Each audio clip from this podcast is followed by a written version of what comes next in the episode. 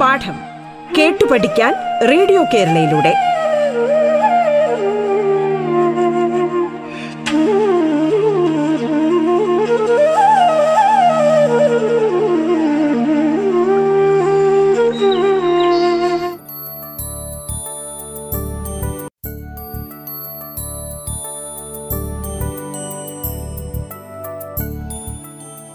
പാഠത്തിന്റെ ഇന്നത്തെ അധ്യായത്തിൽ നിങ്ങളോടൊപ്പം ഞാൻ എം ജഗന്നാഥൻ നായർ. തിരുവനന്തപുരം ജില്ലയിലെ വഞ്ഞാറമൂട് ഗവൺമെന്റ് ഹയർ സെക്കൻഡറി സ്കൂളിലെ മലയാളം അധ്യാപകനാണ്. ഒൻപതാം ക്ലാസ്സിലെ അടിസ്ഥാന പാഠാവലിയിലെ രണ്ടാമത്തെ യൂണിറ്റിലെ കൊടിയേറ്റം എന്ന സിനിമയുടെ തിരക്കഥാഭാഗമാണ് ഇന്നത്തെ പാഠത്തിലൂടെ നമ്മൾ പഠിക്കുന്നത്. ഒൻപതാം ക്ലാസ്സിലെ അടിസ്ഥാന പാഠാവലിയിലെ രണ്ടാമത്തെ യൂണിറ്റിന്റെ പേര് കാഴ്ചയുടെ സംഗീതം എന്നാണ്.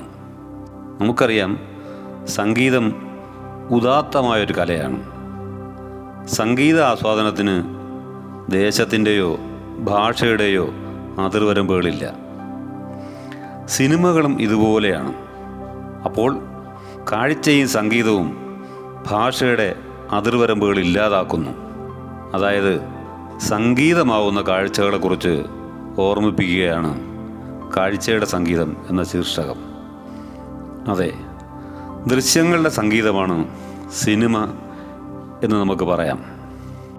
ഈ യൂണിറ്റിൽ നമ്മൾ ആദ്യം പഠിക്കുന്ന പാഠവും ദൃശ്യങ്ങളുടെ സംഗീതമായ സിനിമയെക്കുറിച്ചാണ്. മലയാളത്തിന് ലോക സിനിമാ ഭൂപടത്തിൽ ഇടം നേടിക്കൊടുത്ത സംവിധായകൻ അടൂർ ഗോപാലകൃഷ്ണന്റെ കൊടിയേറ്റം എന്ന സിനിമയുടെ തിരക്കഥാഭാഗമാണ് ആദ്യത്തെ പാഠം. നിങ്ങൾക്ക് ഏറ്റവും ഇഷ്ടപ്പെട്ട കല ഏതാണ് എന്ന് ചോദിച്ചാൽ ഒരു സംശയവും വേണ്ട. നിങ്ങളിൽ ബഹുഭൂരിപക്ഷവും പറയുന്നത് സിനിമ എന്ന് തന്നെ ആയിരിക്കും. നമുക്കറിയാം കല മനുഷ്യന്റെ സന്തോഷത്തിന് വേണ്ടിയാണ് ഉണ്ടാക്കിയിട്ടുള്ളത്.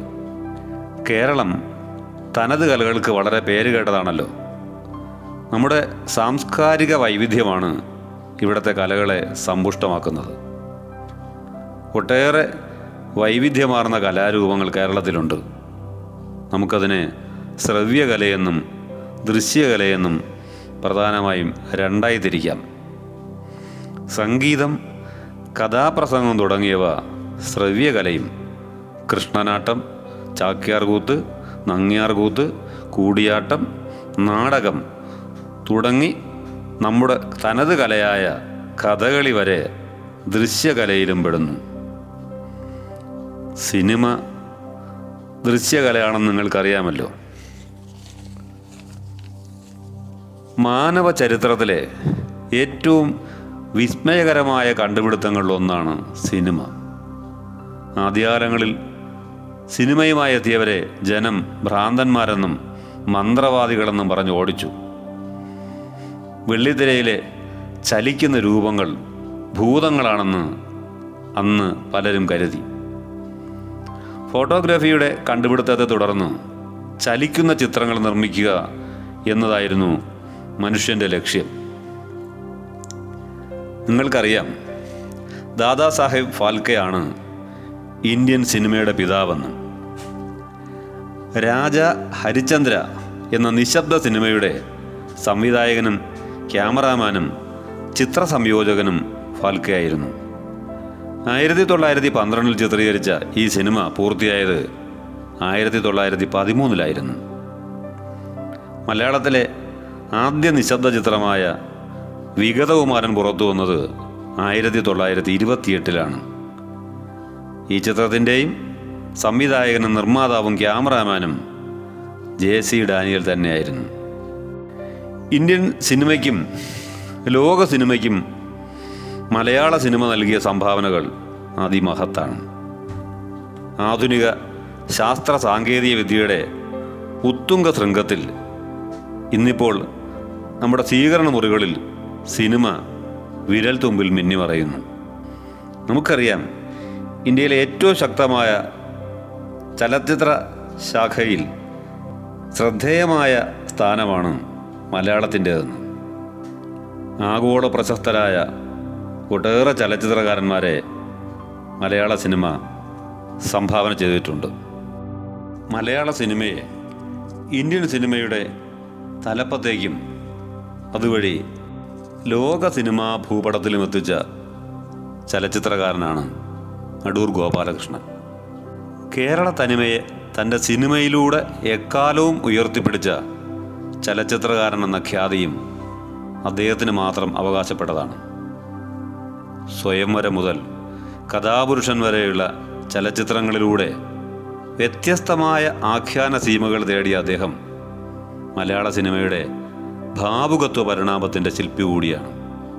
അദ്ദേഹം കണ്ടും കേട്ടും വളർന്ന കലാരൂപം കഥകളിയായിരുന്നു. സ്കൂളിലെത്തിയതോടെ താല്പര്യം നാടകങ്ങളോടായി. Professor G ശങ്കരപിള്ളയുമായുള്ള അടുപ്പമാണ്.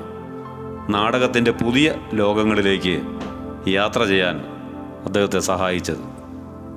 ഗാന്ധിഗ്രാമിലെ പഠനകാലത്താണ് അദ്ദേഹം ആദ്യമായി ഒരു സിനിമ കണ്ടത്. സത്യജിത് റായിയുടെ പഥേർ പാഞ്ചാലി. അത് അദ്ദേഹത്തിന് ഒരു പുതിയ അനുഭവമായിരുന്നു. പൂനെ ഫിലിം ഇൻസ്റ്റിറ്റ്യൂട്ടാണ് അടൂർ ഗോപാലകൃഷ്ണൻ എന്ന ചലച്ചിത്രകാരനെ സൃഷ്ടിച്ചത്. സിനിമയുടെ ശില്പത്തിനപ്പുറം അതിന്റെ ചരിത്രവും സാങ്കേതിക പുരോഗതിയും സൗന്ദര്യശാസ്ത്രവുമൊക്കെ പഠിക്കാൻ ഫിലിം ഇൻസ്റ്റിറ്റ്യൂട്ട് അദ്ദേഹത്തിന് അവസരമൊരുക്കി. നാല് തവണ ഏറ്റവും നല്ല ചലച്ചിത്ര സംവിധായകനുള്ള ദേശീയ പുരസ്കാരം അദ്ദേഹത്തിന് ലഭിച്ചിട്ടുണ്ട്. കൂടാതെ British film institute award film critics award അങ്ങനെ നിരവധി പുരസ്കാരങ്ങൾ. ചലച്ചിത്രത്തിന് പുറമെ ഡോക്യുമെന്ററികൾ ഏതാനും നാടകങ്ങൾ എന്നിവയും സിനിമയുടെ ലോകം എന്ന ചലച്ചിത്ര ഗ്രന്ഥവും അദ്ദേഹത്തിന്റെതായുണ്ട്. നിങ്ങൾ സിനിമ ഇഷ്ടപ്പെടുന്നവരാണെന്ന് പറഞ്ഞല്ലോ. സിനിമ കാണുന്നവരും. എങ്ങനെയാണ് ഒരു സിനിമ പിറവിയെടുക്കുന്നത്? തിരക്കഥയെടുത്ത് ഷൂട്ടിംഗ് റെക്കോർഡിംഗ് ആനിമേഷൻ എഡിറ്റിംഗ് ശബ്ദ സംഗീത സംയോജനങ്ങൾ എന്നിങ്ങനെ ഒരുപാട് പ്രവർത്തനങ്ങളിലൂടെ ഉരുത്തിരിഞ്ഞു വരുന്ന കലയാണ് സിനിമ. ഇവിടെ ഒരു തിരക്കഥയുടെ ഭാഗമാണ് പഠിക്കാൻ പോകുന്നതെന്ന് പറഞ്ഞല്ലോ. അപ്പോൾ എന്താണ് തിരക്കഥ? സിനിമയുടെ സൃഷ്ടിക്കായി തിരഞ്ഞെടുക്കുന്ന കഥയെ ദൃശ്യഭാഷയുടെ സഹായത്തോടെ സവിശേഷമായി തയ്യാറാക്കുന്ന പാഠമാണ് തിരക്കഥ. തിരശീലയിൽ തെളിയിക്കേണ്ട ചിത്രങ്ങൾക്ക് വേണ്ടി തയ്യാറാക്കുന്ന കഥയാണ് തിരക്കഥ. ഒരു കഥയെ. ചിത്രങ്ങളുടെ സഹായത്തോടെ പറയുന്ന കഥയാണ് തിരക്കഥ. സിനിമയുടെ സൃഷ്ടിക്കായി ഒരു കഥയെ അല്ലെങ്കിൽ ഒന്നിലധികം കഥകളെ കൃത്യമായി സീനുകൾ തിരിച്ച് സവിശേഷമായ രീതിയിൽ അവതരിപ്പിക്കുന്നത്. ചലച്ചിത്രത്തിന്റെ അസ്ഥിവാരമാണ് തിരക്കഥ. നല്ലൊരു സിനിമയ്ക്ക് അടിസ്ഥാനം നല്ല തിരക്കഥയാണ്. ഒരു ദൃശ്യത്തിൽ അടങ്ങിയിട്ടുള്ള സ്ഥലം സമയം കഥാപാത്രങ്ങൾ ശബ്ദം അംഗചലനങ്ങൾ തുടങ്ങി അന്തർനാടക സ്വഭാവം വരെ ഒരു തിരക്കഥയിൽ ഉൾക്കൊണ്ടിരിക്കുന്നു. തിരക്കഥ നിരവധി സീനുകളായി വിഭജിച്ചിരിക്കും. ആ സീനുകൾ ഷോട്ടുകളായി വിഭജിക്കും.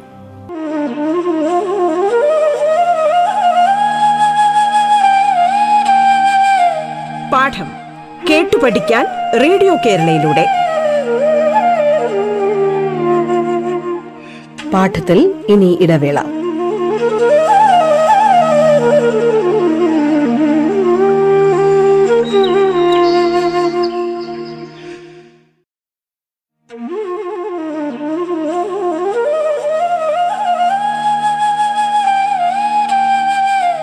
പാഠം കേട്ടു പഠിക്കാൻ റേഡിയോ കേരളയിലൂടെ.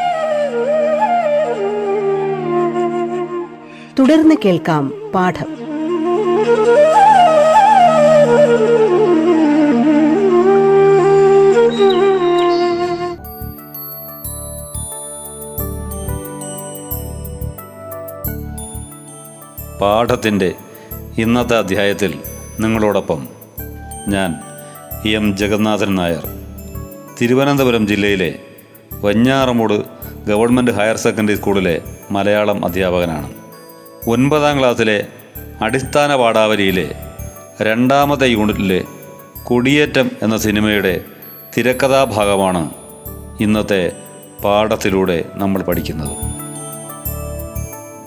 അടൂർ ഗോപാലകൃഷ്ണൻ തിരക്കഥാരചനയും സംവിധാനവും നിർവഹിച്ച കുടിയേറ്റം ആയിരത്തി തൊള്ളായിരത്തി എഴുപത്തിയേഴിൽ പുറത്തിറങ്ങി.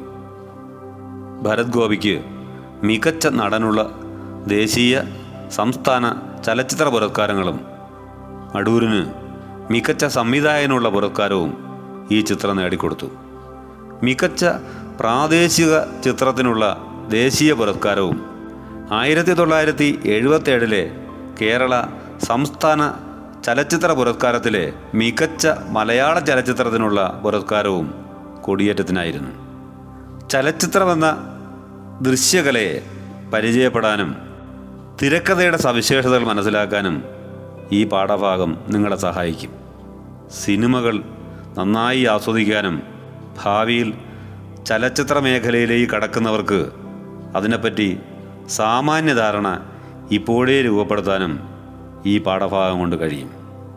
ഒരു ഉത്സവത്തിന്റെ ഘടനയാണ് കൊടിയേറ്റത്തിന്. ഒരു ഗ്രാമത്തിന്റെ യഥാതഥ ചിത്രം. ശങ്കരൻകുടി എന്ന സാധാരണക്കാരന്റെ ജീവിതത്തിന്റെ കൊടിയേറ്റം തന്നെയാണ് ഈ സിനിമ. കേരളീയ ജീവിതം പാരമ്പര്യം ചുറ്റുപാടുകൾ എല്ലാം തന്നെയാണ് ഇതിൽ കാണുന്നത്. ഉത്സവപ്പറമ്പും ആനയും വാദ്യവും കതിനയും തുടങ്ങി കേരളീയ ഗ്രാമദൃശ്യങ്ങൾ പലതും ഉണ്ട്. പശ്ചാത്തല സംഗീതം ചിത്രത്തിൽ ഉപയോഗിച്ചിട്ടില്ല. സ്വാഭാവിക ശബ്ദങ്ങളുടെ സന്നിവേശം കൊണ്ട് വ്യത്യസ്തമായ ഒരു സിനിമാറ്റിക് അനുഭവം. സിനിമയുടെ നമ്മുടെ പരമ്പരാഗതമായ നായക സങ്കല്പത്തെയും കൊടിയേറ്റം തകിടം മറിച്ചു. പലപ്പോഴും കഥയെഴുത്തുകാർ ആദ്യം സംവിധായകന് മുന്നിൽ അവതരിപ്പിക്കുന്നത് കഥയുടെ രത്ന ചുരുക്കമായിരിക്കും നമുക്കും കൊടിയേറ്റം എന്ന സിനിമയുടെ രത്ന ചുരുക്കമൊന്ന് നോക്കാം. ഏതെങ്കിലും ജോലി ചെയ്യുക വയറ് നിറയെ കഴിക്കുക നന്നായി മദ്യപിക്കുക പിന്നെ ഏതെങ്കിലും അമ്പലത്തിൽ ഉത്സവം കൊടിയേറിയാൽ കൊടി ഇറങ്ങും വരെ അവിടെ കറങ്ങി നടക്കുക കുട്ടികൾക്കൊപ്പം കളിക്കുക. ഇത് മാത്രമാണ് ശങ്കരൻകുട്ടിയുടെ ജീവിതം. അയാൾക്ക് ആകെ ഉള്ളതൊരു പെങ്ങളാണ് സരോജിനി. അവർ തിരുവനന്തപുരത്ത് ഒരു വീട്ടിൽ ജോലിക്ക് നിൽക്കുകയാണ്. തന്റെ ശമ്പളത്തിന്റെ ഒരു പങ്ക് ശങ്കരൻകുട്ടിക്ക് അയച്ചു കൊടുക്കും. നാട്ടുകാർക്കെല്ലാം ശങ്കരൻകുട്ടി ഉപകാരിയാണ്. ശങ്കരൻകുട്ടിയെ വിവാഹം കഴിപ്പിക്കുന്ന ചുമതല സരോജിനി ഗ്രാമത്തിലെ വിവാഹദല്ലാളായ കേശവ മാമനെ ഏൽപ്പിച്ചു. ഭവാനിയമ്മയുടെ മകൾ ശാന്തമ്മയെ ശങ്കരൻകുട്ടിക്ക് വേണ്ടി ആലോചിച്ചു. ശങ്കരൻകുട്ടി ശാന്തമ്മയെ കണ്ടു. രണ്ടുപേർക്കും ഇഷ്ടമായി. അവർ വിവാഹിതരായി. വിവാഹം കഴിഞ്ഞെങ്കിലും അയാൾക്ക് ജീവിതം പഴയപടിയായിരുന്നു. ഭർത്താവിന്റെ പെരുമാറ്റത്തിൽ മനം നൊന്ത ശാന്തമ്മ അയാളെ നേരെയാക്കാൻ ശ്രമിച്ചു. പക്ഷേ വീടിന്റെ പടിയിറങ്ങിക്കഴിഞ്ഞാൽ ശങ്കരൻകുട്ടി എല്ലാം മറക്കും. മാസം തികഞ്ഞിരിക്കുന്ന ഭാര്യയെ ദിവസങ്ങളോളം ഒറ്റയ്ക്കാക്കി അയാൾ ഉത്സവം കണ്ടു നടന്നു. മകളുടെ ക്ഷേമം അന്വേഷിച്ചു വന്ന ഭവാനിയമ്മ അവളെ കൂട്ടിക്കൊണ്ടുപോയി. മടങ്ങി വന്ന ശങ്കരൻകുട്ടി ശാന്തമ്മയുടെ വീട്ടിൽ ചെന്നു. ഭവാനിയമ്മയും ശാന്തമ്മയും അയാളെ ആട്ടിയിറക്കി. അയാൾ ഒരു ലോറിയിൽ ക്ലീനറായി ജോലി ചെയ്തു. കുറച്ചു കഴിഞ്ഞപ്പോൾ അതും ഉപേക്ഷിച്ചു.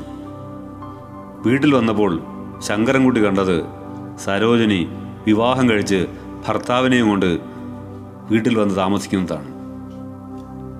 ലോറിയിലെ ജോലി കളഞ്ഞതിന് സരോജിനി അയാളെ വഴക്ക് പറഞ്ഞു. ഏറെ വൈകി വീട്ടിൽ കയറി ചെന്ന ഒരു രാത്രിയിൽ സരോജിനി ആഹാരം കൊടുത്തില്ല. ശങ്കരൻകുട്ടി വീണ്ടും ലോറിയിൽ പോകാൻ തീരുമാനിച്ചു. അതോടെ അയാളുടെ ജീവിതത്തിൽ മാറ്റമുണ്ടാകുന്നു. ഇപ്പോൾ അയാൾ ആകെ മാറിയിരിക്കുന്നു. മുഖം ക്ഷൗരം ചെയ്തു. അലക്കി തേച്ച വസ്ത്രം ധരിച്ചു. അയാളുടെ മനസ്സിൽ ശാന്തമ്മയും കുഞ്ഞും കടന്നു വന്നു ശങ്കരൻകുട്ടി ശാന്തമ്മയെ കാണാൻ ചെന്നു. അവൾക്ക് പണം കൊടുത്തു. സ്നേഹത്തോടെ കുഞ്ഞിനെയും ഭാര്യയെയും നോക്കി തിരിച്ചു പോന്നു. പിന്നത്തെ തവണ അയാൾ അവൾക്ക് പുടവ വാങ്ങിക്കൊടുത്തു. ശാന്തമ്മയുടെയും ശങ്കരൻകുട്ടിയുടെയും ജീവിതം പുതിയൊരു ദിശയിലൂടെ ചലിക്കുന്നു. ലോറിയിൽ ക്ലീനർ ജോലി ചെയ്യുന്ന ശങ്കരൻകുട്ടി ഭാര്യയെയും കുഞ്ഞിനെയും കാണാൻ വരുന്ന ഭാഗമാണ് പാഠം സിനിമയുടെ വാഗ്രൂപമായ തിരക്കഥ സിനിമ പോലെ ദൃശ്യഭംഗി പകരുന്നതാണ്. ശങ്കരൻകുട്ടിയുടെ സ്വഭാവത്തിലേക്ക് ജീവിതത്തിലേക്ക് വെളിച്ചം വീശുന്ന തിരക്കഥാഭാഗത്തിലേക്ക് നമുക്ക് കടക്കാം. വയൽ കടന്ന് കൈത്തോട് കടന്ന് ശങ്കരൻകുട്ടി ഉത്സാഹത്തോടെ പൊതിയുമായി ശാന്തമ്മയുടെ വീട്ടിലേക്ക് നടന്നു. വീട്ടിൽ ആരെയും കാണാത്തതിനാൽ ആരുമില്ലയോ എന്ന് ഉറക്കെ വിളിച്ചു ചോദിച്ചു. ശാന്തമ്മ അവിടേക്ക് കടന്നു വന്നു. ശങ്കരൻകുട്ടിയെ കണ്ടപ്പോൾ അവളിൽ ആഹ്ലാദം നിറഞ്ഞു. ലജ്ജയാൽ മുഖം താണു. ശങ്കരൻകുട്ടിക്കും ലജ്ജയുണ്ടായി. ചലച്ചിത്രകാരനും തിരക്കഥാകാരനും വാക്കുകൾ കൊണ്ടല്ല ദൃശ്യങ്ങൾ കൊണ്ടാണ് സംസാരിക്കുന്നത്. ഈ ദൃശ്യങ്ങൾ സവിശേഷമായ അർത്ഥതലം സൃഷ്ടിക്കാൻ സാധ്യമാവുന്നതുമായിരിക്കണം. താൻ ഉദ്ദേശിക്കുന്ന ആശയത്തെ സംവേദനം ചെയ്യാൻ സംവിധായകൻ പല തന്ത്രങ്ങളും പ്രയോഗിക്കുന്നു. ക്യാമറ സമീപ ദൃശ്യങ്ങൾ ക്ലോസപ്പ് അതിസമീപ ദൃശ്യങ്ങൾ എക്സ്ട്രാ ക്ലോസപ്പ് മധ്യ ദൃശ്യങ്ങൾ മിഡിൽ ഷോട്ട്സ് വിദൂര ദൃശ്യങ്ങൾ ലോങ് ഷോട്ട്സ് എന്നിങ്ങനെ വിവിധ ഷോട്ടുകൾ ഉപയോഗിക്കുമ്പോൾ ഓരോ ദൃശ്യത്തിനും അതത് സന്ദർഭത്തിൽ ലഭിക്കേണ്ട പ്രാധാന്യം ലഭിക്കുന്നു. മുകളിൽ പറഞ്ഞ ഭാഗങ്ങൾ മധ്യദൂരദൃശ്യം സമീപദൃശ്യം അതിസമീപദൃശ്യം അതിസമീപ ദൃശ്യം എന്നീ ഷോട്ടുകളിലാണ് അവതരിപ്പിക്കുന്നത്. ഇത്തരം ഷോട്ടുകൾ ഈ തിരക്കഥാഭാഗത്തിന്റെ അവസാനം വരെ ദൃശ്യമാണ്.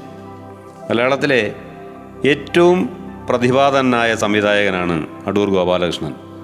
അതുകൊണ്ട് തന്നെ ഏതേതിടത്ത് ഏതേത് ഷോട്ടുകളാണ് അനുയോജ്യമെന്ന് അദ്ദേഹത്തിന് കൃത്യമായ ധാരണയുണ്ട്. പുതുതലമുറയ്ക്ക് തിരക്കഥാരചനയും സംവിധാനവും പഠിക്കാൻ അടൂരിന്റെ തിരക്കഥകളും സിനിമകളും തന്നെ ധാരാളമാണ്. ക്യാമറ എവിടെ വച്ച് ചിത്രീകരിക്കുന്നു എന്നതിന് വളരെ പ്രാധാന്യമാണ് അദ്ദേഹം കൽപ്പിച്ചിരിക്കുന്നത്. വാഹനത്തിലോ ട്രോളിയിലോ ക്രെയിനിലോ നിശ്ചിതമായ ഒരിടത്തോ എന്നത് വളരെ സൂക്ഷ്മതയോടെ ചെയ്യേണ്ട ഒന്നാണ്. ചിത്രീകരിക്കുന്ന സന്ദർഭം അർത്ഥപൂർണമാക്കാൻ അദ്ദേഹം നിരന്തരം ശ്രദ്ധിക്കുന്നു. വാക്കുകൾക്ക് സാധ്യമാകാത്ത ആശയപ്രപഞ്ചം ദൃശ്യം കൊണ്ട് സാധ്യമാക്കുന്ന നിരവധി സന്ദർഭങ്ങൾ പാഠഭാഗത്തുണ്ട്. എന്തിനാണ് സംവിധായകൻ വ്യത്യസ്ത ഷോട്ടുകൾ ഉപയോഗിക്കുന്നറിയാമോ? വസ്തുവിന്റെ പ്രാധാന്യമോ കഥാപാത്രത്തിന്റെ മുഖത്ത ഭാവതീവ്രതയോ എടുത്തു കാണിക്കാനാണ് ക്ലോസപ്പ് ഷോട്ടുകൾ ഉപയോഗിക്കുന്നത്. കാണികളിൽ വികാര തീവ്രത ജനിപ്പിക്കാൻ ഇത്തരം ഷോട്ടുകൾക്ക് കഴിയുന്നു.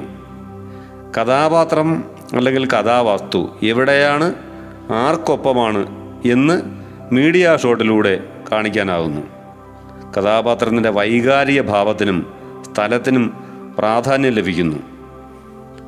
സ്ഥലകാല സങ്കല്പം അഥവാ പശ്ചാത്തലം വ്യക്തമാക്കാനാണ് ലോങ് ഷോട്ട് ഉപയോഗിക്കുന്നത്. കഥ എവിടെ നടക്കുന്നു കഥാപാത്രം എവിടെ നിൽക്കുന്നു എന്ന് ഈ ദൃശ്യത്തിന് വെളിപ്പെടുത്താൻ കഴിയുന്നു. വസ്തുവിനേക്കാളും കഥാപാത്രത്തിന്റെ ഭാവപ്രകടനത്തെക്കാളും കഥാപരിസരത്തിനായിരിക്കും പ്രാധാന്യം. ഏതേതിടത്ത് ഏതേത് ഷോട്ടുകളാണ് അനുയോജ്യം? ക്യാമറ എവിടെ വെച്ചാണ് ചിത്രീകരിക്കുന്നത് എന്നതെല്ലാം പ്രധാനമാണ്.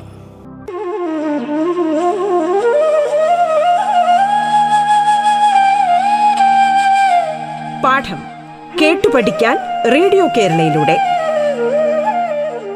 പാഠത്തിന്റെ ഇന്നത്തെ അധ്യായം പൂർണമാകുന്നു. ഇനി അടുത്ത ദിവസം കേൾക്കാം. നമസ്കാരം.